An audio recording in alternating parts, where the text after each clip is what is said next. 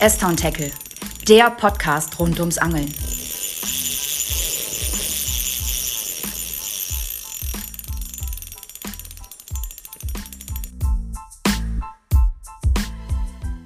Hallo und herzlich willkommen zu S-Town Tackle, der Angel-Podcast. Ähm, wir sind in Folge 6. Wir sitzen wieder in unserem Vereinsheim, zu Hause in Schophofen bei kühlen Getränken und offenem Feuer. Äh, mit mir am Tisch ist heute wieder der Benedikt. Hi, Benedikt. Ja, guten Abend zusammen. Hallo, Andi. Hi. Ähm, und wir haben heute noch einen Special Guest. Ähm, da habe ich mich sehr drauf gefreut. Ähm, heute ist äh, ein Gast mit am Tisch. Ähm, er ist eigentlich derjenige, der, also den ich persönlich kenne, der am tiefsten in der Angelmaterie drin ist. Äh, äh Instagram, äh, generell ganze Angelnetzwerk. Und ähm, ich freue mich riesig, dass heute der Paul da ist. Hi Paul. Hallo Paul. Hi Andi, hallo Benedikt, grüße. Hi. Ich freue mich auch. Also das ist mir schon vor ein paar Wochen oder Monaten, ich glaube sogar schon geschrieben, für so anderthalb Monaten, ähm, dass ihr mit dem Podcast startet. Ich fand die Idee auf jeden Fall cool. Ich hatte damals gesagt, ja, mal gucken, wie die Qualität und sowas davon ist. Prinzipiell habe ich da Bock drauf. Ich habe bis jetzt jede Folge von euch gehört. Ihr steigert euch von Folge zu Folge. das ist gut zu hören. Ich bin, äh, ich bin, bin begeisterter Zuhörer und habe auf jeden Fall Bock, hier äh, mit am Start zu sein. Danke für die Einladung. Ja. Gerne. Ja, freut mich riesig, da heute so ein paar, äh, so ein paar Hintergrundinfos so ein bisschen rauszukitzeln. Ähm, ich, also ich weiß gar nicht, Paul, also wir hatten uns, glaube ich, so ein paar Mal am Gewässer gesehen, getroffen, mal so grob mal Hallo gesagt und wie läuft's, aber so richtig im Gespräch sind wir ja eigentlich hier äh, in Schophofen mal bei einer Maiversteigerung auf der Toilette gekommen. Ne? Ja, genau, also man, man, muss dazu sagen, wir kommen beide, beide aus der Region, also ihr seid hier Schophofen, Selgersdorf ja. hier aus der, aus der Ecke. Ich komme ja. aus äh, Langerwehe, also alles hier Aachen, Kölner Raum. Ich meine, ich bin jetzt bis zu euch ins Vereinsheim hier 15 Minuten gefahren, quasi ein Katzensprung. Also wir kennen uns jetzt ja schon, sag ich mal so vom Sehen, Hören, ja seit jetzt boah, bestimmt zweieinhalb, drei Jahren. Ähm, ja. ist auch, äh, wenn wir einen gemeinsamen Freund noch, den Dominik, der letzte Folge schon äh, bei euch mit, mit am Start war, mit dem bin ich auch sehr, sehr viel unterwegs. Und ja, wir haben gerade eben schon mal kurz drüber gesprochen, wir haben uns irgendwie beim, beim, äh, beim, beim Toilettengang letztes Jahr auf der, auf der Versteigerung, also ist hier eine Mai-Gesellschaft bei uns ziemlich viel am Start, haben wir uns getroffen, haben ein Bier zusammen getrunken, sind da halt was ins äh, Gespräch gekommen. Ja, ich muss an der Stelle noch ein bisschen einwerfen für die Podcast-Hörer, die äh, nicht aus unserer Region kommen. Es ist tatsächlich etwas speziell und klingt etwas rabiat, aber äh, hier im, im rheinischen, äh, im westrheinischen Gebiet ähm, gibt es eine relativ gut ausgeprägte äh, Tradition der Mai-Gesellschaften, Mai-Clubs, äh, wie auch immer sie heißen. Und äh, Andi und ich sind, äh, seitdem wir 16 Jahre alt sind, in der Mai-Gesellschaft Schophofen. Grüße gehen raus an die Jungs. äh, und ähm, da gibt es dann unter anderem einen Brauch, dass hier die Maibräute versteigert werden. Klingt rabiat, ist es aber nicht. Äh, und zwar wird dort das Recht versteigert, mit der Frau dann eben in einem Festzug umherzugehen und äh, ein, ein Maibild, einen Maibaum aufzustellen oder aufzuhängen. Und ja, an einem solchen Versteigerungstag in Schophofen, die, äh, ja, wie soll ich sagen, feuchtfröhlich äh, vonstatten gehen, äh, haben die beiden sich dann auf dem Klo also ich hatte auf jeden, angequatscht. Fall, auf jeden Fall schon ein paar Bier im Turm. So, will, will, will ich, ja, leugnen, aber, ich glaube, das aber, sind wir beide nicht, keine genau. Kinder der Unschuld. ja. ja, also wir hatten, wir hatten ja kurz gequatscht, hat mal gesagt, wir müssen wir zusammen angeln gehen, das haben wir bis jetzt noch nicht geschafft. Ich hoffe, dass wir das mal, äh, ja. das mal, das mal bald schaffen. Aber deswegen, also wir sind regional ja irgendwie verbunden und ähm, der Kontakt war da, da bietet sich das an, dass ich auch mal hier mit, mit am Start sein kann. Das freut mich auf jeden ja, Fall. Ja, freut mich mega. Also du warst eigentlich, äh, wie du eben schon sagtest, du warst eigentlich so mit der äh, erste, äh, den ich angeschrieben habe, als hier bei uns äh, das Thema aufkam, ach komm, wir machen einen Podcast. So, und dann war direkt die Frage, ja, wie fühlst du denn den Podcast? Und äh, da hatte ich eigentlich schon direkt an dich gedacht, hat mir auch geschrieben, wie gesagt, und finde ich super, dass wir jetzt schon zusammengefunden haben. Ja, also ich kann mich ja vielleicht auch mal vorstellen für die Leute, die den Podcast hören, die mich noch nicht kennen. Also ich bin Paul, äh, ich bin ein paar Jährchen jünger, ich bin 22, ähm, komme ja auch aus der, aus der Köln-Aachener äh, Region. Ähm, da gibt es noch ein Bierchen für den Benedikt. ich habe mir gerade immer ein neues aufgemacht. Äh, genau, also ich bin in den äh, sozialen Netzwerken unter dem, äh, unter dem Namen Predator Paul bekannt. Ähm, oder einigermaßen bekannt. Ich mache sowohl YouTube-Videos als auch äh, habe ich eine Instagram-Präsenz seit ein paar Jahren. Und ja, das macht mir sehr, sehr viel Spaß und macht offensichtlich auch einigen anderen Leuten viel Spaß. Ja, also ich bin da auch Follower, muss ich ganz ehrlich sagen. Ich Dito. bin ein kleiner Fanboy. Ja, aber 8000 Follower auf Instagram und YouTube muss man erstmal hinbekommen. Also, ähm, ja, mein, mein YouTube-Account ist ja aktuell leider ein bisschen eingeschlafen. Ich glaube, das letzte Video ist jetzt acht Monate her. Dafür kommt jetzt viel auf Monkey Lose TV, also kann ich, ähm, Ich habe ja eben noch drüber gesprochen, dass ich keine Werbung heute mache, aber alles gut. aber das, also die, die, Idee kam ja, kam ja von mir mit keine Werbung machen. Ja, aber äh, für, für, für die Leute, die das vielleicht hören, die die Videos auf meinem Kanal aktuell vermissen, es kommt jetzt viel auf Monkey Lust TV, ist jetzt vor kurzem noch eine Folge rausgekommen, die könnte auch spannend werden für die heutige Folge. Wir wollen ja doch ein bisschen über das äh, Barschangeln sprechen und da ging es äh, darum, wie man äh, Barsch an einem neuen Gewässer findet. Also wie ich an so ein Gewässer rangehe, das ist jetzt die Folge, die rausgekommen ist. Jetzt kommt mit dem Dominik, der in der letzten Folge schon war. Ich glaube nächste Woche noch eine Hechtfolge, da sind wir Poldern, da kommt ein Barschangeln vom Ufer. Also da kommen jetzt einige Videos, weil ich mit, ich mit meinem Kameramann leider ein bisschen zerstresst habe und äh, da jetzt auf meinem Kanal aktuell nichts mehr vorerst kommt. Ja, aber auf jeden Fall einiges in der Pipeline, was er noch so was, sieht's was aus. Vor der Schonzeit wird das noch alles was gefüllt, ja. Ja, mega. Ja, bevor wir da in die, ins Eingemachte gehen, hätte ich dazu direkt noch eine, eine Frage, die man vielleicht mal ein bisschen äh, noch mit, mit aufnehmen kann. Äh, wenn man so viel äh, angelspezifisches äh, Zeugs macht, also Instagram, YouTube, das ist ja auch Zeit ohne Ende, die dir da äh, flöten geht. Beziehungsweise, das ist natürlich ein Hobby, deswegen macht man es gerne. Ähm, willst du unseren Zuhörern vielleicht noch sagen, was du, was du beruflich machst, wie das Zeitmanagement mit Instagram und YouTube und so klappt? Weil du, man, kann dir, man kann dir unterstellen, dass du 24-7 Angler bist. also Zeitmanagement ist ein spannendes Thema, ja. Also ich bin, ich bin Physio, ich habe eine Ausbildung zum Physio gemacht, die habe ich letztes Jahr in Deutschland beendet und ich mache jetzt parallel noch ein Studium in den äh, Niederlanden. Also ich äh, mache einen äh, aktuellen Bachelorstudiengang. Ich schreibe jetzt gerade meine Bachelorarbeit in Holland, habe noch parallel Uni in Herlen also es bietet sich ja, ist ja rein, rein, strategisch schon mal ganz gut. Welch ein Zufall. Genau, also ich habe halt äh, vor, nächstes Jahr meinen Master zu machen, der wäre dann Vollzeit, das wäre dann wahrscheinlich so Amersfoort, Utrecht, die Gegend, kann man auch ganz gut angeln.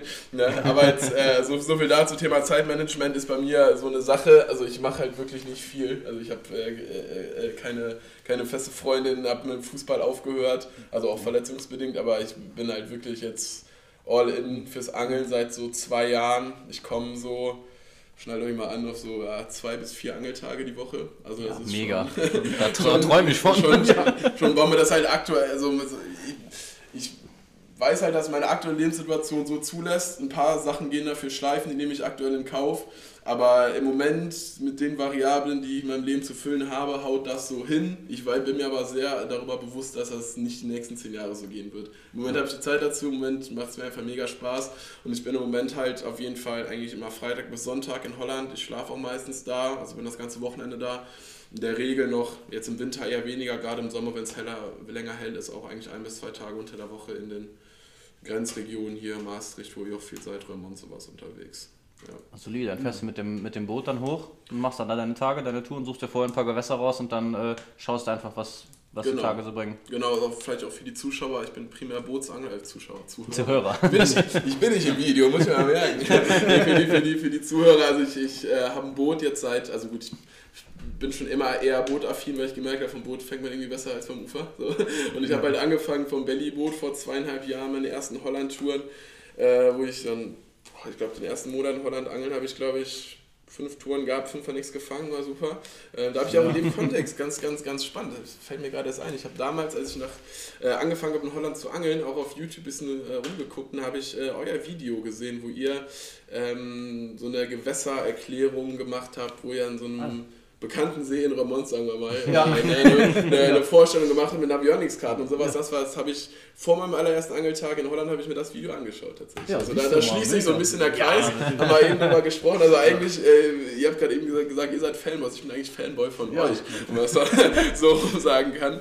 Äh, genau, aber wie gesagt, mit dem Bellyboot angefangen, dann irgendwann aufs Schlauchboot. Das hat mir nach mir auch nicht mehr gereicht. Jetzt mittlerweile fahre ich einen, ähm, ja, so ein Low-Budget-Bestboot würde ich es mal nennen, also ein ziemlich flaches Boot. Ich sage mal Bauform wie Nitro, das hat auch diesen 3 Kiel wie so ein Nitro unten, aber es ist halt mit, mit 15 PS, 4,70 Meter, 2,10 Meter breit. Ich liebe das Boot über alles, kommt jetzt bald weg. Also ich, zur neuen Saison hole ich mir ein neues Boot, ein richtiges.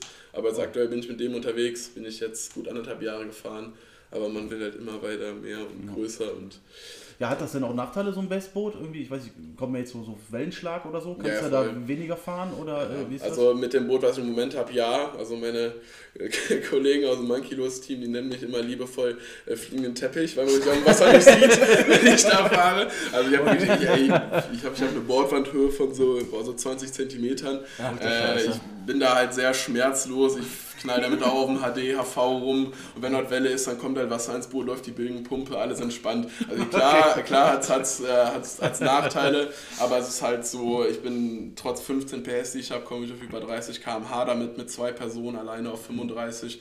Das ist schon geil, wiegt nicht viel, ich krieg's leicht getrailert, ich krieg an jeder Rampe rein und raus, das ist schon cool. Aber das, damit komme ich eben jetzt auch an meine Grenzen und jetzt äh, muss was Neues her. Also Ja. ich hole mir jetzt zur neuen Saison mal, ich würde sagen, eine Nummer größer, ist aber eigentlich zwei Nummern größer.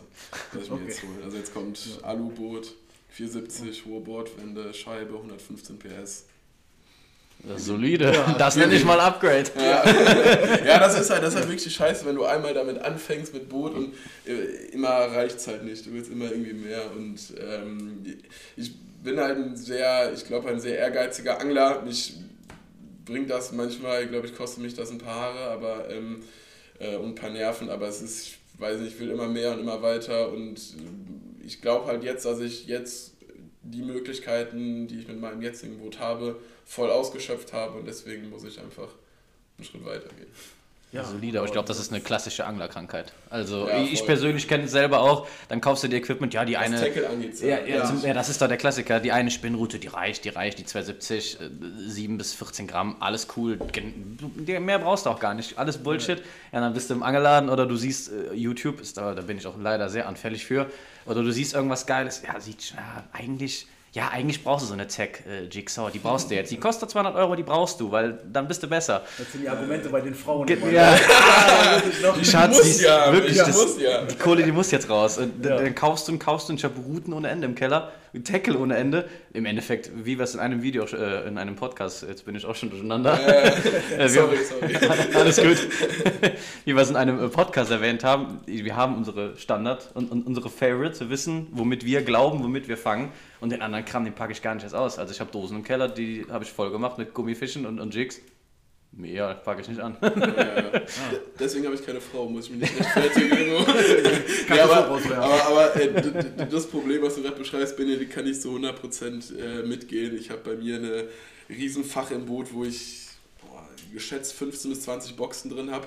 Mit, mit Ködern und ich habe bei mir so im, im Boot so drei Routenhalter mit so zwei kleinen Fächern drin. Die sind so 5 cm mal 3 cm mal 10 cm. Also wirklich so eine, wie so eine große, große Zigarettenschachtel groß. Und da ist, ist so meine, meine Viewbox, da habe ich fünf Köder im Moment jetzt beim Barschangeln im Winter drin. Und ich mache die Boxen gefühlt den ganzen Tag nicht auf. Außer ich reiße irgendwas ab, das kommt vom Boot selten, selten vor. Und eigentlich sind es schon immer so dieselben 5, 6, 7, 8 Köder, die du fischst.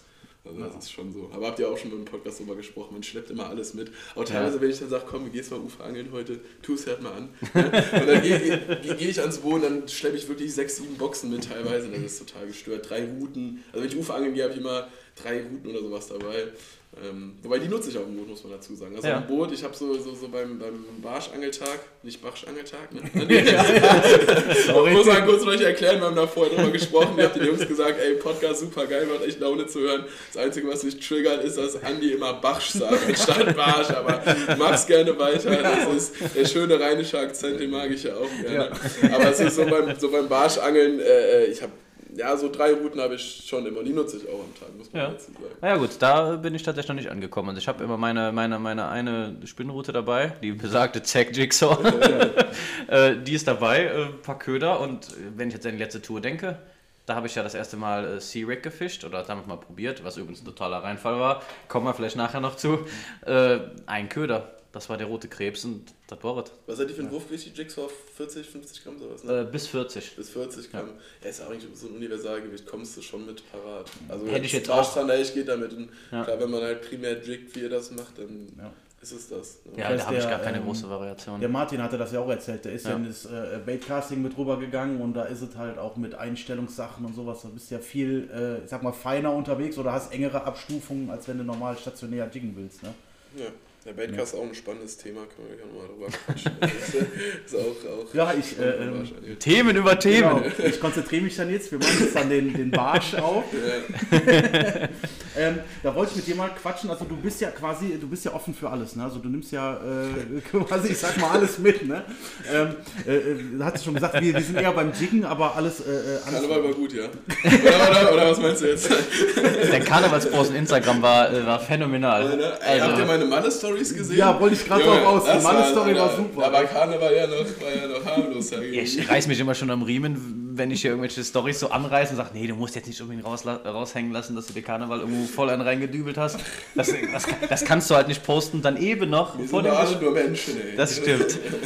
vor dem Gespräch jetzt, oder vor dem Podcast, jetzt habe ich eben noch mal schnell Instagram aufgemacht, nochmal deine letzte Story gesehen oder deinen letzten Beitrag. Ich bin nicht so der Insta-native ja, Typ, deswegen keine Ahnung, wie man es nennt. Äh, und die, die so, oh ja, geiler Barsch, nice, guck in die Beschreibung. Ah ja, meine Pläne für Karneval. Donnerstag bis Freitag saub ich mir ordentlich einen rein, dann gehe ich angeln. Ich denke mir, okay, Mic Drop kann man mal machen. nee, nee, nee, nee. Der Wortlaut war ja noch, irgendwie so zwei Tage knall ich mir ein und dann, äh? und dann also Donnerstag, äh, Donnerstag, Freitag knall ich mir ein, Samstag äh, muss ich erstmal wieder überlegen, wie ich heiße oder irgendwie sowas habe ich da geschrieben.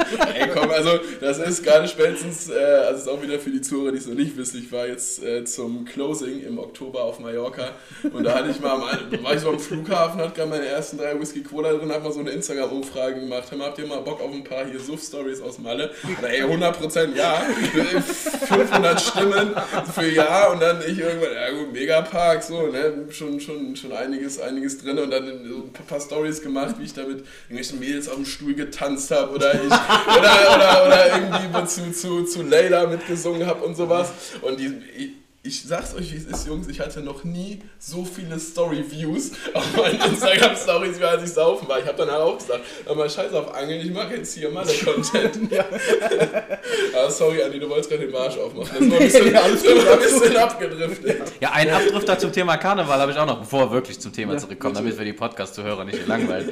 äh, wo du nämlich gerade sagst, Karneval, äh, bin ich auch ein sehr großer Fan von. Und ich hatte dieses Jahr eine ganz tolle Schnapsidee. Oh. Äh, beziehungsweise letztes Jahr äh, habe ich mir überlegt, ja, ich muss muss mehr zu Sitzungen gehen, weil ich den Kölschen Karneval sowieso über alles liebe und gerne alles mitnehmen würde. Aber wie es halt so ist, ich habe auch fürs Angeln keine Zeit, habe ich auch für Sitzungen keine Zeit. Also nicht gemacht. Dann habe ich mir gedacht, da komm, weißt du was? Ähm, ja, es geht ja noch eine schöne Runde Heineken auf, wo wir gerade beim Karneval sind. Kurzer, kurzer Blick, Austausch, kurzes Nicken. Ne? so muss das hier. Ja, cheers. Ja, ja, Prost. Und dann habe ich als äh, Ausgleich mir gedacht, ja, wenn ich dies schon, schon nicht zu Sitzungen gehe, dann, dann mache ich in Schophofen äh, nochmal den Altweiber äh, die Halle auf, also unsere Festivität, äh, die Location hier. Und habe gedacht, ja komm, machst du noch ein bisschen was fürs Dorf, das wird schon gut gehen ja, wie es halt am Dorf so ist, äh, ehrenamtliche Helfer, Theken, Schichten, die Bude war voll. Wir waren auch alle Sternhaare voll. Und dann hatten wir natürlich in der Nacht nichts Besseres zu tun, als äh, im vollen Kopf dann eine Karnevalsgesellschaft zu gründen. Das heißt, äh, ich bin jetzt der Präsident von der KG Shophofen Stüppefütsche. Das sind dann so Dinge, wenn du dann freitags wieder kleiner würden, du bist, denkst du dir, holy shit, was so, habe ich mir da jetzt ans Bein gebunden? Das ist so, wenn du so Google eingibst, schnappst du dir, kommt das eigentlich ja, so raus. ja, vor allem anstatt, ich, ich gehe jetzt nicht nur, nur zur Sitzung, sondern ich bin jetzt der blöde Präsident. Mhm. Also das wird auf jeden Fall, äh, das wird ein Highlight. Also wenn du Bock hast, wenn du aus dem Karnevalstyp bist, wenn dieses Jahr Sitzung ist, ich lade dich ein, dann trinken wir uns einen Kölsch. Ich bin, ich bin gespannt wie Flitzebogen. um Gottes Willen. Ja, so, jetzt haben wir auch meinen Exkurs hier gemacht. Jetzt kriegen wir die Kurve richtig. Kommen wir zum eigentlichen Thema dieses Podcasts, nämlich dem Angeln. ähm, ja, ich wollte nochmal äh, ähm, drauf. Ähm, wir hatten eben gequatscht, dass du ja äh, unser Video da gesehen hast. Und ähm, so wie ich das also jetzt auch immer mitbekommen habe mit Posts oder so, du, was ich eben sagen wollte, du bist eigentlich offen für alles. Also du, ähm, äh, dir ist das egal, ob das jetzt ein Hechtgewässer ist oder ein bekanntes Zandergewässer. Du probierst ja überall auf Barsch zu angeln.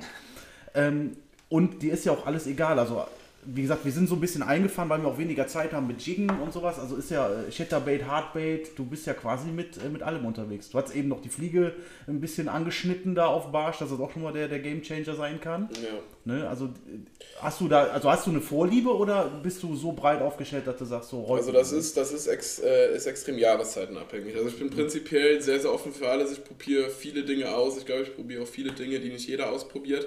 Ähm, Thema Flieger habe ich mich selber noch nicht, noch nicht dran gewagt. Ich weiß, dass es auf Barsch sehr, sehr gut funktionieren kann.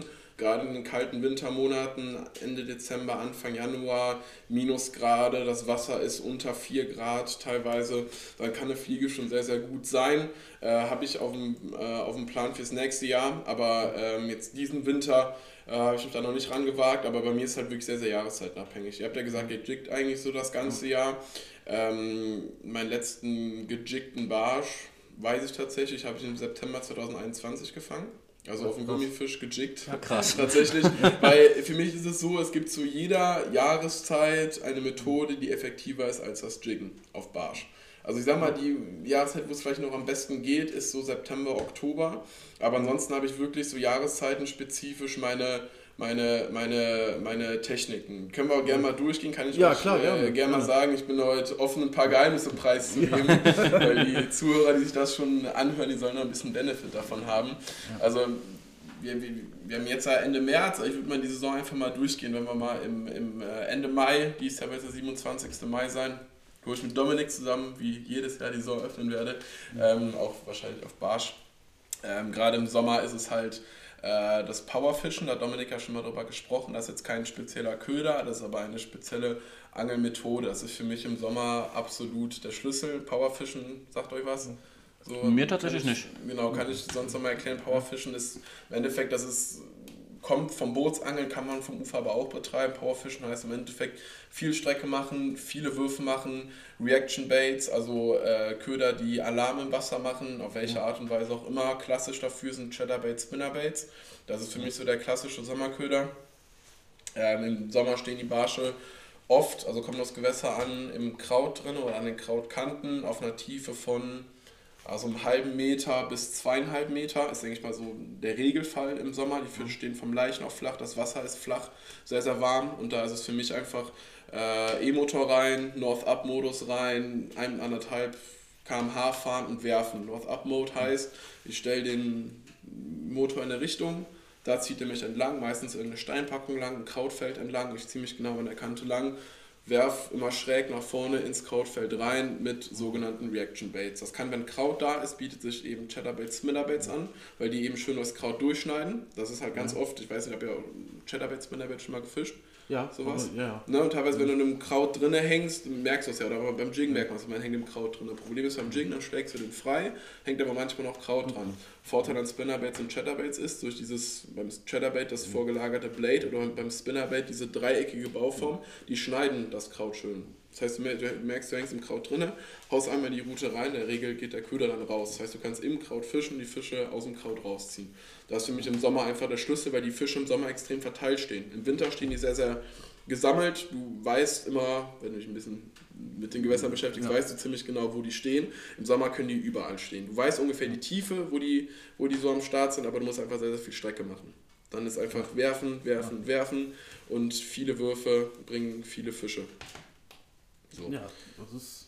Also wie gesagt, also da bin ich, äh, äh, ähm, wir haben das mal gemacht und ähm, aber wie gesagt, wir haben halt dann ohne Boot, also du, du fischst ja dann quasi, sag mal, vom Boot aus, vom Ufer her ins, ins Tiefere rein. Ne? Also ja. ist ja quasi genau gegensätzlich wie, wie, wie das Uferangeln. Genau. Dann, ne? Das ja. ist auch, es ist äh, so, das Bootsangeln ist für mich zum einen natürlich bequemer und du kommst an Stellen ran, wo du vom Ufer aus nicht rankommst. Das sind die offensichtlichen Vorteile. Die Vorteile, wenn man sich damit aber beschäftigt, ist, dass du Spots in der Regel besser ausangeln kannst. Ne? Weil für euch auch einfach mal als, als, als Gedankenanregung, wenn man am Ufer steht, in 95% der Fälle fischt man eine Kante hoch. Oder? Also ja, äh, du, ja, du, stehst auf der Buhne, fischst halt die Buhne hoch, oder du gehst halt am, am See angeln, schmeißt den See rein, angelst eine Kante hoch. Kante hoch heißt immer kürzere Absinkphasen. Im Normalfall musst du ein bisschen mehr Gewicht, damit du weit werfen kannst. Vom Boot hast du den ganzen Spaß andersrum. Das heißt, fürs Jiggen zum Beispiel, du jiggst eine Kante runter. Das macht das Ganze deutlich attraktiver. Du hast längere Absinkphasen, du kannst, äh, äh, du kannst schöner die Spots ausangeln, anstatt du kommst ja irgendwann vom Jiggen im See zum Beispiel, kommst du eine Kante ran und merkst, okay, hier geht es nicht mehr, dann hole ich rein. Obwohl das ja. eigentlich genau die heiße, heiße Zone ist. Ja. Ne? Das ist also im Sommer ist, ist, ist dasselbe. Ich fische die Kante halt runter, auch wenn ich zum Beispiel Crankbaits werfe, auch ein Reaction Bait fürs Powerfischen, den schmeiße ich aufs Ufer drauf, fisch in die Kante runter. Vom Ufer schmeißt du den Crankbait raus, kurbelst den durchs Freiwasser, keine Chance Fisch zu fangen, keine Chance Fisch zu fangen, dann knallst du irgendwann auf die Kante drauf, aha, heiße Zone, fünf Umdrehungen lang Zeit einen Fisch zu fangen, dann hängst du ihn in der Kante drin, musst ihn reinholen. So, Ufer, äh, vom Boot aus, du wirfst auf Ufer drauf, fischst die Kante schön runter. Der taucht so genau die Kante runter. Und das, äh, das ist für mich tatsächlich der Hauptvorteil vom, vom Bootsangeln. Du kriegst Spots effektiver ausgefischt. Ja, das ist, ja. Das ist leider nicht ganz unser Game, weil wir da gar nicht so, äh, weil wir gar nicht die Möglichkeiten haben. Aber das ist äh, wahrscheinlich der springende Punkt, dass wenn wir mal schneller nach Hause gehen, dann sagst du, ja, who cares? Ich Ja. fahre meine Kanten ab und äh, dann ist Also alles es cool. gibt natürlich tausend andere Vorteile vom Boot, Ja, aber das Ja, ist ja, für mich nein, so ganz logisch gedacht, wo viele, wo viele äh, eben nicht dran denken. So, ne? Du kannst die meisten Spots effektiver ausangeln. Du kannst dich auch immer so an einen Spot stellen, dass du eben die beste Wurflinie auf den Spot hast. Vom Ufer aus hast du eine Option, du stellst dich da hin und wirfst da drauf. Vom Boot aus kann ich ihn von rechts anangeln, von links anangeln, von gerade. Ich kann mich auch mit dem Boot aufs Ufer draufstellen. Es gibt teilweise Spots, da sage ich, okay, an dem Spot ist es cleverer, eine Kante hoch zu angeln, dann stelle ich mich halt direkt vors Ufer mit dem Boot. Ist mir, ist mir egal, aber ich habe die Option. Vom Ja, ja, Ufer hast klar, ja. Ufer hast du, Freier, hast du, ne? hast du, hast du, Flexibler. hast du eben, eben äh, diese Option nicht. Und das ist halt gerade im Sommer äh, sehr, sehr wichtig, weil du so halt auch super viel äh, Strecke machen kannst. Ne? Du fährst vor den Kanten lang, wirfst auf die Kanten drauf. Das ist für mich, also Sommerköder, Chatterbait, Spinnerbait, Crankbait, so kann man es eigentlich sagen. Wobei mein Favorite da der Chatterbait ist.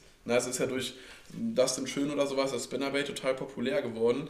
Ähm, halte ich persönlich weniger von als von einem Chatterbait zum Beispiel. Ist für mich super einfach zu führen. Ist auch für mich im Vergleich zur Winterangelei, finde ich Sommerangeln auf Barsch deutlich simpler, weil man kann deutlich weniger falsch machen. Im Winter kannst du extrem viel falsch machen, kommen wir gleich ja. auch noch drauf, aber im Sommerangeln kannst du eigentlich nicht viel falsch machen. Such dir ein Gewässer raus, wo du entweder weißt, dass es gute Barsche gibt oder du angelst, du achtest auf Indikatoren, wie jetzt irgendwie nicht so super viel Strömung drin, einigermaßen klares Gewässer, äh, Gewässer, etwas Kraut drin und dann mach einfach Strecke, lauf das Ufer lang. Im Sommer würde ich auch keinem empfehlen, stell dich an einen Spot und angelt den aus. Immer Strecke machen. Na, man hat sie auch, ich weiß nicht, schaut den YPC, Also jetzt, ich bin da jetzt nicht, dass ich da jetzt äh, ähm, Ja. jede Folge direkt äh, äh, schauen muss. Also da haben wir schon mal reingeguckt, aber bin da jetzt nicht. Ja, aber so Beispiel der- dafür ja. zum Beispiel der Ja. Enrico, der hat das in der, also letztes Jahr in der, in der Gruppenphase, hatte das Powerfischen vom Ufer eigentlich genauso gemacht, wie ich es halt vom Boot ma- mache. Der läuft eine Steinpackung entlang, wirft immer schräg nach vorne, so in einem 45 Grad Winkel nach vorne und macht Strecke vor der Steinpackung, ist Kraut. Das ist genau Bilderbuch Sommerangeln auf Barsch. Bei ihm hat es auch geklappt, ne? Klar, aber das ist, das ist genau das, was, was, was man eben im Sommer äh, machen kann und machen sollte. Ja. Ne? Ist aber der, der, der äh, Bachsch ist aber auch quasi dein, äh, dein Favorite oder ähm, hast du auch Zander, Hecht irgendwie, äh, also größtenteils äh, dann? Ja, also wenn man sich mein Instagram-Profil anguckt, ja, ne, also äh, primär, primär Barschangler. Bei mir wechselt das immer so ein bisschen. Als ich angefangen habe in Holland zu angeln, habe ich nur auf Zander geangelt. Dann habe ich damals angefangen durch den River Fighters Perch Cup, den ich mitgeangelt habe. Da habe ich für Raymarine damals mitgefischt. Zu dem Zeitpunkt war ich nicht hauptsächlich Barschangler. Da habe ich mich aber da so reingefuchst äh, über zwei, drei Monate. Du weißt natürlich, dass ein gewisser Vorlauf auf so ein Turnier. Da wusste ich, okay, da ist Barsch dran, habe mich da so reingefuchst und bin bis jetzt darauf hängen geblieben. Aber ich werde ab nächster Saison auf jeden Fall meine Prioritäten was anders setzen, da ich dies Jahr halt auch äh, die Lure Masters mitfischen werde. Ab darauf dem Jahr, also ab 2025 WPC, Lure Masters und Predator Tour und da muss ich natürlich noch was breiter aufstellen. Ähm, das heißt, Hauptziel für mich dieses Jahr wird auf jeden Fall Hecht sein. Dann, Okay. ne? Ja, um, da, um, um, um, um mich da was reinzufuchsen. Als Zander habe ich jetzt viel gemacht, Barsch habe ich jetzt äh, für meine Empfinden das Spiel irgendwie durchgespielt. Ne? Das ist auch was, wo, wo Dominik letzte Woche drüber gesprochen hat, was ich echt, das hört sich, wenn man es sagt, scheiße an, aber es ist mit so. die 45er mit Ja, den Freunden. ey, es ist so. Äh, und bei mir ist der Schnitt leider tatsächlich noch höher als beim Dominik. Ohne, ey, in 46er Barsch fotografiere ich nicht. Das klingt scheiße, aber es ist so. Das, das, das Problem. Was heißt Problem? Es ist kein Problem, nein, es ist kein Problem. Aber ich habe jetzt die letzten Wochenenden, jetzt im Moment, so beim, so beim Barschangeln, es gab kein Wochenende, wo ich, ein, wo ich ein, keinen Barsch 48 oder größer gefangen habe. So. Ne, jetzt über die, seit, seit Dezember oder sowas. Ne? Ja. Wenn du jedes Wochenende so große Fische fängst in der Regel, dann schwindet das immer mehr. Und ich finde das persönlich total schade. Ne? Weil ich habe jetzt so im November letztes Jahr ziemlich viel auf Zander geangelt nochmal. Und nach einem Monat dann wieder auf Barsch, dann war ich wieder richtig heiß, hatte richtig Bock da drauf. 45er Barsch gefangen, boah, geil und richtig gefreut. Und das nimmt ab. Das, das klingt scheiße, aber man, man muss das ein bisschen nachvollziehen können, wenn dann so viel unterwegs ist und so viel, so viel angelt, dass du dann irgendwann die Ansprüche einfach immer höher werden. Das ist ja. leider einfach so. Aber das ist ja wahrscheinlich dann auch der Grund, was der Dominik sagte, dass er dann halt ähm, dann vielleicht auch den Weg in die Turniere reingeht, weil er sagte, wenn der ja unter Druck kommt, ist das ja wieder was ganz anderes, als ja. wenn du den jetzt äh, privat fängst. Ja, voll. Also du ne? freust plötzlich über einen 70er Hecht, als wärst du Weltmeister geworden. Ne? ja. 70er Hecht ist sonst eigentlich nichts außer, außer nervig, weil so diese 60er, 70er Hechte, die machen einem nur die Finger kaputt. So. Das ist immer so. Also, ja, also das, das, das stimmt. Das ist jetzt nicht meine Motivation, in Turniere reinzugehen und mich wieder über Fische zu freuen. Das wäre, glaube ich, etwas redundant so, so, so ja, zu sagen, ja, aber, aber ne, es ist einfach dieser Reiz, immer mehr, immer weiter und einfach dieser, dieser Ehrgeiz, dann in die Turniere reinzugehen. Ich mache es nicht, um mich über Fische wieder zu freuen. So, das ist, soll der falsche Ansatz sein. Ich glaube, meine Lösung ist jetzt einfach wieder besser auf Hecht zu angeln, ein halbes Jahr und dann wieder auch mal dann, über genau. 40er Barsch wieder zu freuen. Ja, ich sag mal, ist bei uns natürlich, ähm, ja. wie gesagt, von zu Hause aus ist äh, jetzt mit zwei Jungs bei mir ist halt von der Zeit her ziemlich äh, ziemlich eng gesetzt. Da bin ich froh, wenn ich dann, was du eben sagtest, zwei, drei Angeltage die Woche, dann bin ich froh, wenn ich da auf einen Monat komme, ja. so mhm. ungefähr. Und ähm, dann freue ich mich auch wirklich über einen 25er Barsch, wenn der, wenn der einfach in Maastricht an der, an der Route zappelt, weil du einfach raus bist, weißt du. Du kannst mal abschalten, bist mal weg. Ja. Ähm, aber ich finde das mega. Also wir waren ja auch, äh, ähm, sag mal, vor Corona waren ja die, mhm. die, Jungs noch nicht da und da haben wir ja auch dann, waren wir auch wöchentlich ja wirklich am Wasser, haben dann auch mit den Videos da angefangen und sowas, ne? Ähm, da merktest du das auch dann, ne? so wenn du dann den, den 10., 40er Zander da am Tag fängst, wo du denkst, so, ach, so. langsam geht noch. Ja, kann mal größer ja. kommen. Ne? Ähm, das kann ich schon nachvollziehen. Ne? Ja, da, da, geben die Turniere doch dann den, so ein bisschen den Kick. Also ich gehöre jetzt gar nicht dazu, der da irgendwie die PBs rauszieht am Wochenende, weil, äh, wie man es eben äh, schon gemerkt hat, ich habe sehr viel zu tun. dann fallen mir im Suff noch Sachen ein, wie eine KG zu gründen. Also das macht es nur noch schwerer. Aber wenn ich dann unterwegs bin, was ich habe, äh, ziehe ich raus. Da habe ich, hab ich Bock drauf. Ja, also, wobei man äh, aber auch sagen muss, dass ein Fisch vom Ufer nochmal mehr wert ist als vom Boot. Das hört man als Bootsangler nicht gerne, aber unterm Strich ist es so. Ne? Du, du, hast, du hast kein Echolot, du kannst die Spots nicht so effektiv mhm. befischen. Alle die Vorteile, die ich eben aufgezählt habe, die hast du vom Ufer halt nicht. Und ich finde, ein Fisch vom Ufer zählt immer mehr. So, ja. Also auch, auch für einen selbst, weil du halt nicht diese Gewissheit hast. Wenn ich am Spot bin, dann weiß ich meistens, dass Fisch da ist. So vom Ufer weißt du es nicht. Und dann finde ich, das, find ich das schon fair zu sagen, Fisch vom Ufer ist mehr wert. Ja, wir gehen aber auch unterschiedlich äh, dran. Ne? Also ich bin ja, ich bin ja komplett un, nicht unbeholfen, das stimmt nicht, aber äh, ich gehe komplett ohne ohne Plan da quasi ran. Ich mache mir grob Gedanken, ich sage, ja, jetzt mache ich mal Sea-Rig, habe ich, hab ich gesehen, habe ich ein Magazin gelesen, auf YouTube gesehen, ist geil, probiere ich mal aus, dann ist das für mich cool und wenn ich nichts fange, fange ich nichts. Äh, aber du gehst das ja richtig professionell an, das ist natürlich auch geil, also wenn ich das könnte und hätte, würde ich es auch sofort machen. Ja. Weil wenn man dann, äh, wenn man dann durch dein Insta-Profil so durchgeht und dann, ja, hier, 54er Barsch, Daumen hoch, dann denke ich, ja, cool. F, äh, 54 hatte der. wenn schon, denn schon. Nein, Quatsch. Ja, ja, klar. Also das ist, glaube ich, äh, kann man jetzt nicht, nicht vergleichen, das, ja. was wir machen, weil es ist im Endeffekt äh, derselbe Sport, aber irgendwie das ist, weiß ich nicht, für, ja. euch, für euch das. Ja, Spitze so Kreisliga Spitz, oder bist ja. du schon Richtung äh, Profifußball unterwegs? Ja. Ne? Ist es denn für dich noch ein Hobby oder bist du schon mehr, dass du auch abliefern willst für Communities, äh, also, für Partner und so? Ein Hobby ist es für mich äh, ganz klar, also weil mich also ich, für mich, also, es gibt ja viele Leute, die sich in der Szene als Profi-Angler definieren, aber für mich ist, ich sehe das ganz trocken, ein Profi ist jemand, der davon seine Brötchen bezahlt. So, das ist ein Profi. Ja, das sind aber ja mit Sicherheit die, die wenigsten, die da komplett von ihre Brötchen von bezahlen können, oder? Ja, also das ist ja in, in Deutschland nochmal eine andere Geschichte als jetzt zum Beispiel in Amerika. Also in Amerika hast du ja, ich finde die, die, die Pros in Amerika, das sind für mich Angelprofis. Sie leben Fulltime vom Angeln, werden fürs Angeln bezahlt.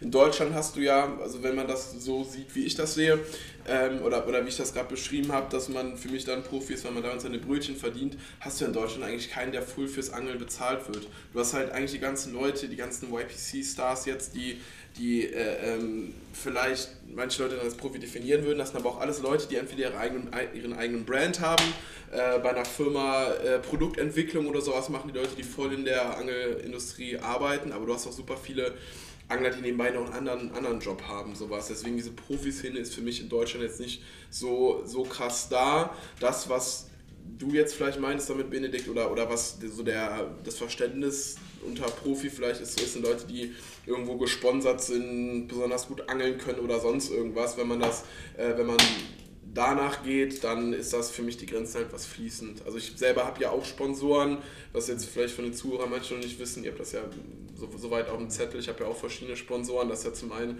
was ihr eben schon thematisiert habt, einmal Monkey Lures, ein relativ bekannter Brand von Louis, ist ja auch schon ziemlich lang, also von Big L, ist auch schon ziemlich äh, lange am Start, da bin ich jetzt Teamangler seit so anderthalb Jahren, glaube ich. Bei Raymarine bin ich äh, unter Vertrag, also ein Echolot-Hersteller, äh, mit denen ich quasi eine Kooperation habe, äh, Teamangler, Pro-Stuff, je nachdem wie es nennt. Das nennt auch jeder anders. Bei Raymarine ist es im Vertrag als Pro-Stuff deklariert, bei manchen sagen wir Teamangler, äh, sei es drum. Also ich habe dann noch verschiedene Partnerschaften darüber hinaus, jetzt auch noch mit, mit Klamotten, jetzt Musto zum Beispiel, die die Klamotten machen, Bootsbatterien, CS-Batteries, sowas alles. Das sind halt alles, oder jetzt gerade mit den neuen Booten, die wir bekommen, Powerboats, das sind alles dann, wo man dann quasi eine, eine Kooperation eingeht. Und ich sag mal so, das gängige, ganz roh von außen betrachtet, ich weiß nicht, ob ihr da noch weiter darauf eingehen wollt, aber mal ganz roh von außen betrachtet ist in der Regel so, äh, man macht Marketing für eine gewisse Gegenleistung und je nachdem, wie viel das wert ist, desto besser ist dein Deal, den du hast. Ob du dann, das fängt ganz klein an bei irgendwelchen kleineren Brands, bei irgendwelchen eigenen deutschen Gummifischgießereien, ja. wovon es mittlerweile 1000 gibt, die dann äh, den ihren Teamern Prozente darauf geben. Wenn du eine gute Reichweite hast, kommst du bei einer besseren Marke rein. Je besser da deine Performance ist, bekommst du entweder ein Jahresbudget oder die sagen, du bekommst alles umsonst oder du bekommst gewisse Sachen leihweise. Das ist immer unterschiedlich geregelt äh, in der Szene. Aber ich sag mal, so dieses äh, Profi-Ding ist halt dann irgendwelche Leute, die bei irgendwelchen großen Marken unter Vertrag stehen. Da dürfen sich die Zuhörer aber auch und ihr euch nicht vertun, dass die wenigsten leben davon. Also in, in, Deutschland macht keiner Fulltime Angeln. Alle machen, die voll in der Angelszene drin sind, vielleicht so Produktentwicklung oder irgend so ein Quatsch oder, oder Außendienst. Jetzt Mark Pachowski zum Beispiel ist halt Außendienstler bei Ilex und sowas. Alles ja. Enrico Produktentwicklung, Louis eigenen Brand, Dustin eigenen Brand, sowas. Also die machen alle immer noch irgendwas nebenbei, weil du rein vom Angeln nicht leben kannst. Dafür ist die Szene noch zu klein in Deutschland. Ja.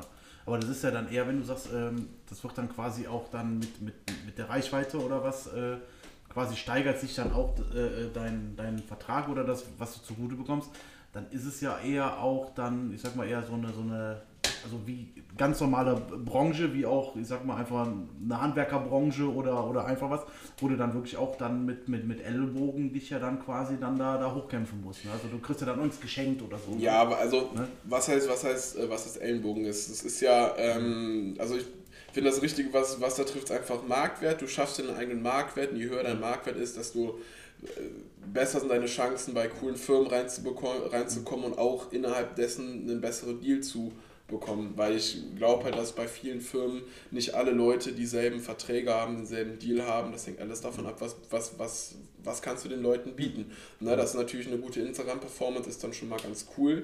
Was aber extrem gut bei Sponsoren ankommt, sind eben, wenn du selber YouTube-Videos machst oder du halt allgemein gut vor der Kamera performen kannst. Das sind einfach Sachen, die deinen Marktwert extrem steigern. Davon, davon äh, hängt das eben ab. Ne? Ja. Was bei dir dann ja die perfekte Kombi. Also hätte ich mal behauptet, die YouTube-Videos, ob jetzt bei Monkeylos TV oder äh, ob du die eben auf dem privaten Kanal ja. hast, das ist ja äh, dann ideal. Und so wie ich als Laie oder wie wir als Laien das jetzt feststellen, äh, performst du ja mega. Und die Insta-Bilder sind auch alle, alle top. Und was man da so sieht. Also ich persönlich ja. empfinde das so. Das ist, das ist sehr lieb, Benedikt, vielen Dank. Ja, also es ist, also ich bin halt immer noch nicht da, wo ich sein will. Ich habe mhm. eben gesagt, ich bin relativ ehrgeizig und natürlich gibt es immer noch äh, größere Fische im See. So, ne? das, das, ist, das ist klar. Aber ich ähm, mache das jetzt relativ viel, so seit zweieinhalb Jahren mit Instagram. YouTube habe da gut Gas gegeben und bin halt ursprünglich halt auch darüber reingekommen, dass ich vor allem meinen eigenen YouTube-Kanal habe. Mhm. So eine ganz spannende Geschichte, wie ich bei Monkey Los reingekommen bin. Ich habe halt meine YouTube-Videos gemacht, dann hat äh, der Luis, also Big L, irgendwann meine YouTube-Videos gesehen, hat gesehen, ich angel eine Solution also die eigene Routenserie von ihr, ja. fischt ein und hat mir dann einfach, nachdem ich irgendeinen Trailer bei mir auf Instagram gepostet hatte, hat er dann darauf auf die Story reagiert. Das geht auf Instagram, so, mhm. ne, dass auf die Story reagiert ich als Softwareentwickler, der keine Ahnung von Social Media hat. Für die, für die, für, für die Daddys hier mal so. Kinder habe ich noch keine. aber weil er halt auf die Story reagiert hat gesagt, ah, und, mhm. und einfach so ganz unkonkret geschrieben, ja, bist du mit der Route zufrieden? Ne? Ja klar, und dann fing das so an, sagte mal, kannst du dir nicht vorstellen, hier und da mit ihm telefoniert, gequatscht und so sind wir da ja, zueinander cool. gekommen. Das läuft halt meistens äh, so, dass die Firmen quasi auf einen selber zukommen. Raymarine war es dasselbe, die sind irgendwann auf mich zugekommen und haben gesagt, mal, ähm, wie sieht's denn aus? Äh, hast, du da, hast du da Bock drauf? Also selten so früher war es ja so, ähm, dass oft es Ausschreibungen dafür gab. Also aus, wir suchen Pro-Staffer, wir suchen Teamangler, es gab so eine Ausschreibung. Mittlerweile ist es eigentlich so, dass die Firmen auf äh, die Leute selber zukommen. Ja. Ähm, das ist mittlerweile gang und gäbe so. Ja, auch so, so Headhunter-mäßig dann quasi. Die, die, die schauen sich dann die. Kleinen, ja. Ja, ja die, die schauen sich ja dann irgendwie die Internet-Performance genau. an oder was, ne? Und dann genau. der wäre ein möglicher Kandidat, der wäre ein Kandidat. Genau, also da gibt es ja. meistens einen Marketingbeauftragten in der Firma. Ist auch ganz witzig, ich weiß nicht, ob ihr das wusstet. Ich arbeite ja bei Echolot-Profis nebenbei. Dort arbeite ich als Social Media Manager und mache eigentlich genau das. Also ich suche die Pro-Staffer Team Angler für Echolot-Profis raus und jetzt, wir sind auch Distributor für Motorguide, wir haben jetzt vor kurzem einen relativ großen Aufruf, das haben viele auch mitbekommen, für Motorguide Team Angler gestartet. Die Leute haben mir dann die Bewerbung geschickt, ich habe die mal vorsortiert, mit dem Chef dann besprochen, so war es. Und so läuft das in anderen, Firmen auch. Ja. Na, man muss einfach auf sich aufmerksam machen. Wir haben letztes Mal eine Ausschreibung gemacht. In der Regel ist es aber, wenn ich jetzt für Echolot-Profis mal noch Teamer suche, dann gucke ich einfach auf Instagram mal durch, ähm, wer ist spannend, wer hat eine gute Performance, wer hat eine gute Reichweite. Und das sind so Indikatoren, an denen man das dann äh, festmacht. Ja, also auf jeden Fall. Das ist echt ein ganz anderes, äh, ein ganz anderes Level als das, was wir hier äh, sonst ja. So vom, vom Stapel lassen. Was mich da auch noch interessieren würde in, in, der, in der Branche, wie ist das so, ähm, jetzt nicht mit den Rivalen, Anführungszeichen, aber äh, man ist sich ja nicht immer ganz, ganz grün. Es gibt da ja auch äh, eigene Lager. Äh, wie behandelt man sich da untereinander? Ist das, ist das eher ruppig, dass du sagst, nee, dem gönne ich nicht die Butter am Brot? Oder sagt man, im Endeffekt gehen alle ihrem Hobby nach, anders als, sagen wir mal, in der freien Wirtschaft, wo du äh, deinem Konkurrenten natürlich äh, lieber wünscht, dass er irgendwann den Bach runtergeht. äh, wie, wie ist das da so in der Angelszene? Wie würdest du das beschreiben? Ist das dann, kommt man da freundlich rein, du jetzt als Neuling in, in dieses Riesenteam? Oder? Ja, also das, äh, wenn du das jetzt auf Team bezogen meinst, dann ja. Also das, meine Erfahrung bis jetzt ist auf jeden Fall so, dass innerhalb der Teams das immer, immer äh, super freundlich alles ist. Und das ist auch, äh, gerade bei Monkey Wars muss ich auch dazu sagen, da trifft es das Wort Team auch. Ne? Wir sind halt wirklich alles Leute, die kennen sich am Teamtreffen, trinken wir zusammen ein, sind so alle viel in Kontakt. Da gibt es eigentlich kein, kein böses Blut. Und wenn mal irgendwas mhm. nicht passt, wird das intern geklärt. Raymarine absolut dasselbe. Das sind auch mittlerweile eigentlich auch ein Freundeskreis da geworden. Ähm, wenn du jetzt mal so das übergreifend siehst, ähm, kann es schon sein, dass ab und zu mal die Ellenbogen ausgefahren werden, aber in der Regel ist es schon eher ein entspannteres mhm. Klima da. Gerade diese Instagram-Bubble, das ist eigentlich ganz trocken gesagt alles irgendwie ego gepusht. Da will eigentlich keiner irgendwie irgendeinen Stress anfangen. Das ist eigentlich meistens meistens, also das ist ganz, ganz selten, da kommentiert jeder bei jedem und alle sind eigentlich grün miteinander. Was dann hintenrum manchmal erzählt wird, ist eine andere Nummer, aber nach außen sind da eigentlich alle ziemlich cool miteinander. Und es gibt jetzt wenig große Rivalitäten. Es gibt natürlich so ein paar Sachen, die es dann, wo in der Szene mal ein paar Leute aneinander geraten sind. Das wird aber meistens, glaube ich, gar nicht außerhalb dieser Bubble ausgetragen. Also ich kenne ein paar mhm. Stories so, aber ich glaube, die sind jetzt nicht so groß in der, in der Breite bekannt, wer damit ja, irgendwie ja. mal Ärger hatte. Das wird meistens alles intern geklärt, weil, weil sowas verlieren eigentlich immer nur beide. Wenn zwei ja, Personen oder zwei Parteien mit größerer Reichweite sich da irgendwie auf der Mappe hauen, verbal, das macht keinen bringt Sinn, nichts. hat keiner Bock drauf und eigentlich haben da alle einen relativ gepflegten Umgangston miteinander. bringt ja im Endeffekt auch gar nichts. Also was hast du davon, außer vielleicht cooler dazustehen? der hat dem äh, äh, verbal auf die Fresse gehauen. Wow. Also ich persönlich würde dann nicht sagen, oh geil, der äh, Predator Paul, der hat jetzt da richtig ausgeteilt. Also, was bringt mir persönlich ja auch nichts, ne? Aber das ist eigentlich ein, ein spannendes Thema. Äh, wir hatten im Vorgespräch schon mal so ein bisschen, sind wir darauf eingegangen, äh, was, was Hate Speech und so ein Kram angeht. Da sagtest du ganz treffend, äh, Instagram sind ja die sind ja Momentaufnahmen, das ist ja quasi Prahlerei. Du zeigst, was du hast, du zeigst den Fang, du zeigst die geilen Szenen. YouTube ist dann so ein bisschen mehr so der Real-Kram, wo man halt einfach mal sieht, wie agiert der Mensch am Wasser, wie, wie geht der mit den Fischen um, etc. Ja. Äh, wie empfindest du das? Äh, Instagram dann alles, äh, danke dir, Andi. Instagram dann alles gesittet und auf YouTube werden die Ellenbogen ausgef ausgefahren oder äh, was kommt da so von deiner Community? Oder hast du dann Leute dabei, die dich komplett angehen, obwohl sie dich als Beispiel gar nicht kennen? Das ist ja der klassische Internet-Hate-Speech. Was sind da so deine Erfahrungen als, als Influencer in Anführungszeichen? Also muss man, lustiges Wort. Muss man, ich mag selber nicht, aber. Da muss, man, da, da muss man ganz klar zwischen YouTube und Instagram definieren. Also wie ich es gerade eben gesagt habe, auf Instagram sind eigentlich immer alle grün miteinander. Da gibt es ab und zu mal ein paar Sticheleien oder sowas, aber sei es, und da sind prinzipiell alle cool miteinander und auf Instagram wird tatsächlich sehr, sehr wenig negatives Feedback irgendwo dagelassen. Da wird meistens immer nur irgendwie hin und her geschrieben, wie geil der jeweils andere ist. Jetzt mhm. mal ganz, ganz trocken ja, gesagt. Ne? Äh, auf, auf YouTube ist das ähm, insgesamt ein bisschen realer, wie du es gerade eben schon gesagt hast. Mhm. Einmal was das angeht, was du zeigst und was du machst, ne? aber auch was die Rückmeldung angeht. Also unter YouTube-Videos ist schon immer wieder mal auch negatives Feedback da. Das zieht sich bei mir schon seit dem ersten Video gefühlt durch. Am Anfang war es noch mehr Tonqualität, irgendwann wurde es ein bisschen persönlicher. Mhm. Ne? Wenn, manche Leute dann einfach nicht abkönnen, dass ich irgendwie so, weiß ich nicht, dann sagen, weiß ich, ich war arrogant oder hier oder das. So, das, sind, das sind so prinzipiell Sachen, die kratzen mich nicht. Die einzigen, also, also prinzipiell, wenn, wenn ich mich irgendwie nicht leiden kann, alles gut, ey, dann schalt beim nächsten Video nicht ein, alles entspannt. Mhm. Was mich, die, die einzigen Kommentare tatsächlich, Benedikt, die mich wirklich triggern, weil ich auch wirklich zugeben kann, sind dann Leute, wenn ich ein Video vom Boot mache, die dann behaupten, ja, äh, vom Boot kann das jeder.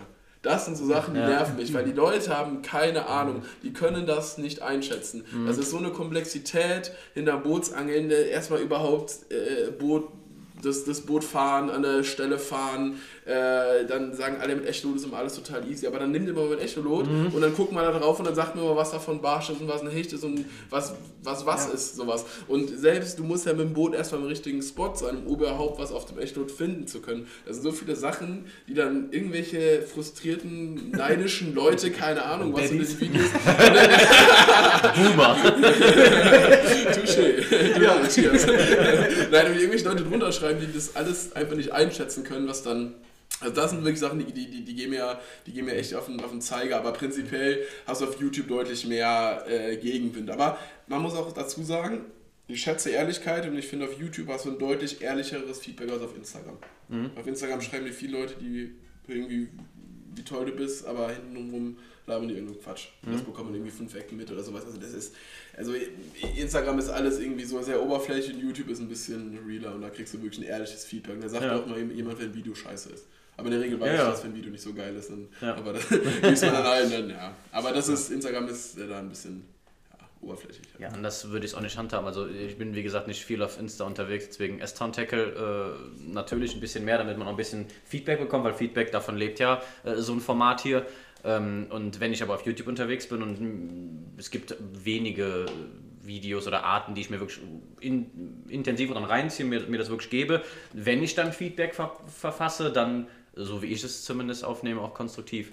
Also so ist es, so ist das mein, mein Game. Ich, mir bringt ja nichts runterzuschreiben, äh, du bist ein Arschloch. cool. Dann, dann siehst du das und klickst es weg und ja. juckt dich nicht mehr, ne? Gelöschter Kommentar. Ja. Zensur!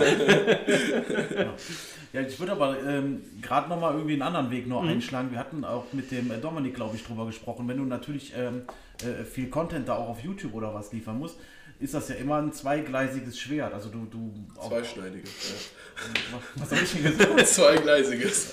Sorry. Zweischneidiges. Ja, ja, mach immer noch ein Bierchen auf. Dann wird's besser. Dann wird's besser, ja.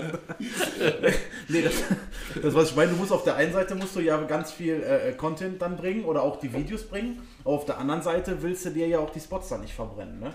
Dass dann halt äh, über die Videos dann halt dann auch dann viel mehr äh, Angler dann quasi auf die Spots Spannendes, sind, äh, ne? Spannendes Thema. Eine Sache, äh, du hast wahrscheinlich nicht Absicht gesagt oder gesagt, er musste Videos machen. Also das ist kein Zwang, kein Muss. Das ist, ich mache wirklich Videos, weil ich einfach Bock darauf habe. Mir macht es wirklich, okay, ja. wirklich Spaß, den Leuten was näher zu bringen. Ich habe keine vertragliche Verpflichtung, irgendwo Videos zu machen. Ich mache es wirklich proaktiv und sehr, sehr gerne. Äh, Thema zweischneidiges Schwert. Ja, das ist, ähm, also man muss sich immer Gedanken machen, bevor man ein Video dreht. Das machen sich, glaube ich, viele da am Anfang nicht willst du das in Kauf nehmen, diesen Spot in einem Video zu zeigen? Weil die Leute sind wirklich gnadenlos. Sie suchen auf Google Maps und auf Navionics und schlag mich tot alles raus, irgendwie um genau da zu angeln, äh, wo, du, wo, du, wo du auch angelst. Ähm, und das ist was, was man gerade ab einer gewissen Reichweite nicht äh, unterschätzen sollte. Wenn ich jetzt äh, zum Beispiel sorry. Äh, wenn ich jetzt zum Beispiel das, äh, das letzte Video von mir anschaue, äh, Monkey Lust TV, Thema Barschangeln, hatte ich gerade eben schon, äh, schon erzählt, äh, hat jetzt glaube 10.000, 11.000 Aufrufe, ich habe jetzt nicht mehr reingeguckt, so, aber auf jeden Fall über 10.000 Aufrufe und das sind dann wirklich 10.000 Leute, die das Video schauen. Davon kannst du dann sagen, okay, angeln vielleicht 6.000 in Holland, davon haben dann vielleicht 800 bis 1.000, jetzt geschätzt, keine Ahnung, ein Boot und haben die Möglichkeit, auch an, diesen, an diese Stelle zu fahren. Und das sind wirklich Sachen, da bin ich schon mächtig mit auf die Nase geflogen. So, also ich habe jetzt letztes Jahr auf meinem Kanal so im März rum zwei, drei Videos gebracht, auf Monkeylos TV damals auch, die waren alle auf demselben Gewässer oder auf denselben zwei Gewässern. Danach hast du schon gemerkt, wurde es deutlich enger auf dem Gewässer. Deutlich meiner Slippe los, plötzlich standen die Leute genau auf den Spots, die du im Video gefischt hast. Das ist schon eine Sache, die ist mir da auch erst bewusst geworden. Ne? Das sind halt Sachen, aus denen lernt man. Und deswegen, seitdem überlege ich mir schon zweimal, welche Spots äh, fahre ich an dem Video, auf welche Gewässer fahre ich im Video. Ich habe so zwei, drei Gewässer, auf denen würde ich nie in meinem Leben drehen, weil die einfach viel zu geil sind und viel zu unbekannt sind. Da würde ich niemals, niemals drehen. Ja, so. Also selektiert man da quasi schon aus. Ne? Voll. Also ich überlege mir vom Angeltag das immer dreimal, weil du willst natürlich auf der einen Seite, du willst den Leuten möglichst tolle Fische präsentieren willst, den an einem möglichst produktiven Gewässer, den das Angeln zeigen, weil es bringt natürlich keinem was, wenn ich einem erkläre, wie man mit dem Carolina Rig einen Barsch fängt und ich dann keinen Barsch fange.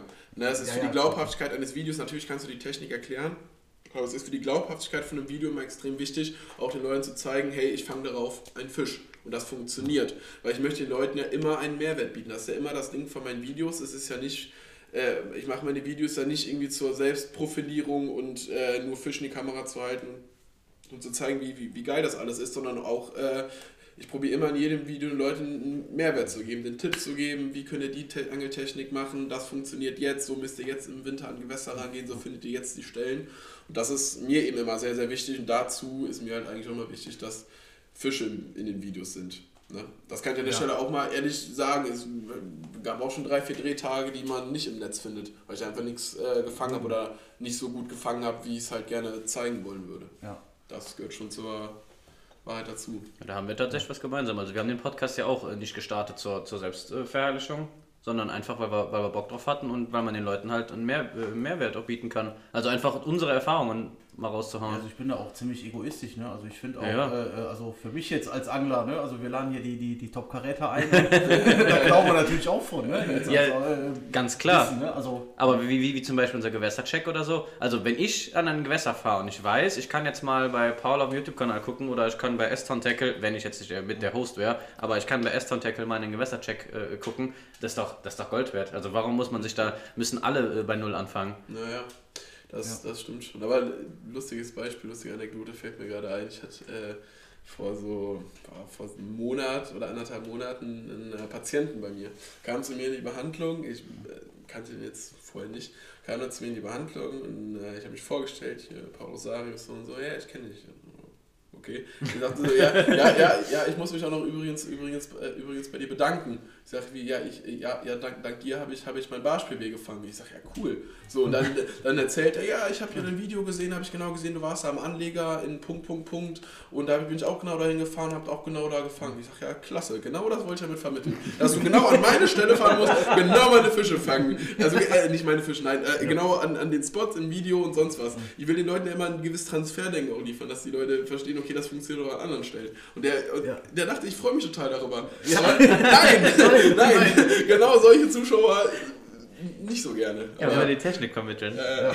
Also gutes Beispiel mit dem C-Rig. Ich habe es jetzt letztes Mal versucht bei unserer letzten Tour. Ich bin natürlich gnadenlos auf die Fresse geflogen, weil, äh, keine Ahnung, du, fäng, du, fängst halt einfach, du machst halt einfach mal, ne? Und ich habe hab mich vorhin nur ein bisschen belesen, jetzt nicht groß, äh, nichts Großes gesehen zur Angeltechnik oder so. Ja. Einfach gemacht, oh ja, ich glaube, das ist ein Biss. Ja, Jigmanier, einfach mal volle Möhre dran gerissen. Ja, klar, das heißt nicht ohne Grund Finesse. Das ist der äh, klassische C-Rig-Fehlbiss, wenn man, wenn man den an, anzupft und dann das Blei zurück aufs Bullet schießt und dann, dann denkt, das war ein Biss. Ja, äh, also, das war wahrscheinlich das. 100 Pro, ich schwöre. Ja, dann war es genau das. Das ist ganz typisch am Anfang. Da, Lustig. Da sage ich in der letzten Folge äh, noch was zu, die, die ist jetzt Stand heute noch, noch nicht released, aber äh, also das war, äh, da habe ich mich nachher richtig äh, abgefuckt, aber das, das hat mich motiviert. Also nächstes Mal wieder C-Rig und das ja. geht. Das, irgendwann geht Vielleicht kannst du aus der heutigen Podcast-Folge noch ein bisschen ja. was mitnehmen daraus. Richtig, genau. Das, äh, ja. nächsten und dem Event YouTube-Video. Das habe ich ja. noch nicht gesehen. Das hast du nicht gesehen, nee. das aber habe ich auf äh, C-Rig gefallen. Ja, das stimmt. Ja, und wo wir gerade bei, dem, äh, bei deinem YouTube-Video sind, ähm, das hast du ja äh, mit Sicherheit auf deinem privaten Kanal veröffentlicht. Ähm, unterscheidet sich denn deine Video oder die Machart der Videos, wenn du jetzt zum Beispiel für Monkey Lures äh, TV unterwegs bist, von denen, die du privat äh, machst? Oder wie, wie ist das da vom, vom Aufwand her? Von was machst du da alles? Ja, so das letzte Video war jetzt Monkey Lures TV, ne? aber es ist äh, prinzipiell was anderes. Also es ist auch ein bisschen mehr Druck dahinter, muss man dazu sagen, weil äh, die Videos, die ich für meinen Kanal produziert habe, habe ich mit einem Kumpel zusammen gemacht. Der war Kameramann und Cutter von mir. Der hat äh, das gemacht, weil er Bock darauf hat und ist halt einfach dann mitgekommen, hat gefilmt. Wenn nichts war, war halt nichts. Und wenn, wenn ein Video war, der das halt geschnitten, wir hatten keine Zeitdruck dahinter und sowas, war eigentlich alles entspannt. Ähm, wenn ich jetzt für die Firmen unterwegs bin, ist es halt so, dass ein bezahlter Kameramann mit dabei ist, ich dann den Sprit für den Tag bezahlt bekomme und sowas und quasi der Sponsor von mir auch eine gewisse Vorleistung geht. Und wenn es dann eben kein Video wird, ist dann eine relativ blöde Situation. Also ich hatte jetzt, das war jetzt vor zwei Wochen, war ich auch für Monkey Los TV unterwegs. Ähm, wollten wir auch ein, auch ein Eclair-Video machen. Das hat Eclair wieder an dem Tag nicht geklappt und das Geld hat dann quasi Luis in den Sand gesetzt. So. Mhm. Der Kameramann muss für den Tag trotzdem bezahlt werden. Ich hatte danach natürlich ein schlechtes Gewissen. Mhm. Ne? Aber das sind halt Sachen, die dann da eben äh, mitspielen. Und was man auch dazu sagen muss, dass gerade bei Monkey Louis TV der, die Technik, die dahinter ist, einfach nochmal eine ganz andere ist. Mhm. Wir haben High-End-Mikros, High-End-Kamera, zwei GoPros an Bord und voll ausgestattet mit, mit hier angekabelt und sowas. Also das ist schon, was Videoqualität angeht, noch was anderes. Und ich habe bei mir auf dem Kanal auch ein bisschen mehr den Freiraum, da kann ich das machen, wo ich gerade Bock drauf habe. Da mhm. ist schon ein konkreter Videoplan und bisschen auf die Wortwahl achten und so, so, sowas. Ne? Also, in also, dem Maß schon was anderes. Nichts für uns.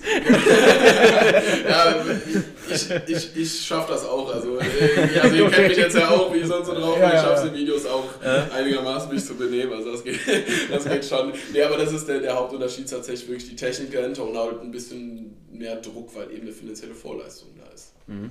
Aber ja auch im Endeffekt auch ein viel größeres Publikum. Äh, äh, also das ist ja ein ganz anderes Level, oder?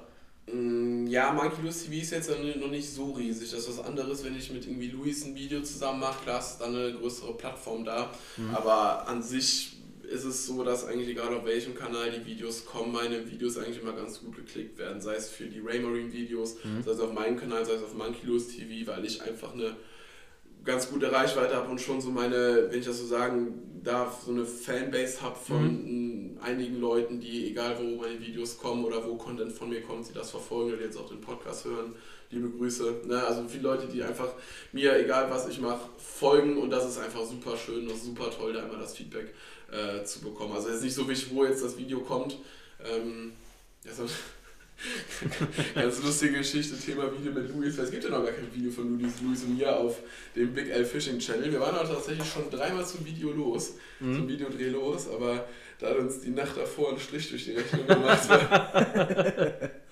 Kann ich jetzt nicht zu sehr ins Detail gehen, aber, aber Luis und ich immer, immer, wenn Luis und ich zusammen irgendwo in der Unterkunft in Holland sind, dann sind wir nie vor 400 Kisten und nicht einmal. Und das siehst du am nächsten Tag dann bei uns und äh, es, und immer war irgendein, irgendein Mist. Also es, wir haben es jetzt noch nicht geschafft, ein Video zusammen zu produzieren, hatten es schon mehrfach vor, mhm. werden es demnächst auch machen, aber es ist immer mit Luis immer ganz. Mit dem würde ich glaube ich auch gut verstehen. Wenn ihr ein paar Bierchen da habt, wenn ihr die durch ein Whisky Cola ersetzt, wäre der bestimmt auch mit am Start.